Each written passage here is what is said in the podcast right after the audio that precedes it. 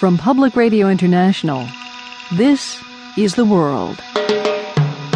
A co production of the BBC World Service, PRI, and WGBH Boston.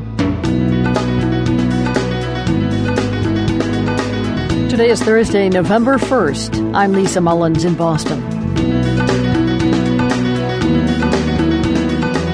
The storm cleanup continues in the Northeast, and the presidential race is back on too. We'll hear global perspectives on the U.S. election, including this Greek woman's view from London.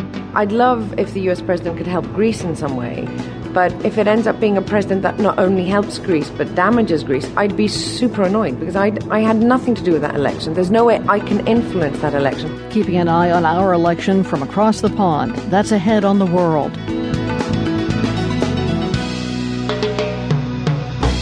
PRI's The World is supported by the Medtronic Foundation, presenting the Save a Life Simulator, an interactive online experience designed to teach the public life saving responses to sudden cardiac arrest.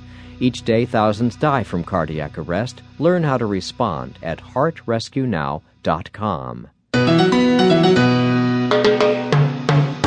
I'm Lisa Mullins, and this is The World. The powerful punch Sandy delivered to the Northeast is going to be felt for a long time to come, and today the storm's effects were felt on the presidential campaign trail. New York City Mayor Michael Bloomberg announced that he is endorsing President Barack Obama's reelection.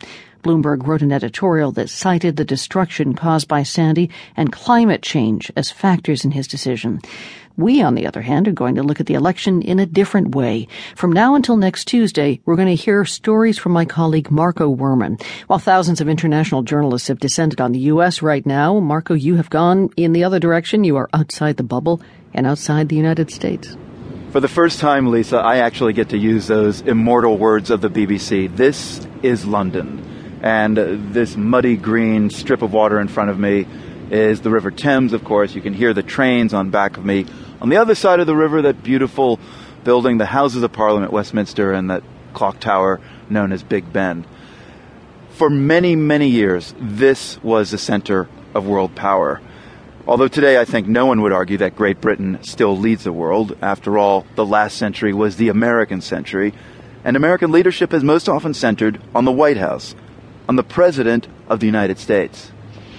I would dedicate this nation to the policy of the good neighbor. The offered hand is a reluctant fist. We shall do our share in defending peace and freedom in the world, but we shall expect others to do their share. To those neighbors and allies who share our freedom, we will strengthen our historic ties. This common bond binds the grower of rice in Burma and the planter of wheat in Iowa. But here in London, this truly global city, you get the sense that things have changed, that the role of the president, the U.S. president, in the world today has changed too. And that's what I've come to London to talk with people about. We're starting off with something that's on pretty much everyone's minds here in Europe the state and fate of the global economy. Take Spain with its crazy levels of unemployment. In the UK, the British economy is struggling to stay out of recession, swallowing the bitter medicine of austerity prescribed by lawmakers here. Italy's struggling too, and so, of course, is Greece. In fact, in the presidential race, the word Greece has become shorthand for how certain economic policies might lead to ruin. Everything they do reminds us of Greece, and we're not going to Greece. We're going to get America back to being America. Like it or not, the United States is bound up with these European economies. President Obama has publicly said that Europe needs to get its economic house in order. Yesterday I met a Greek comedian living here in London. Her name is Katerina Vrana.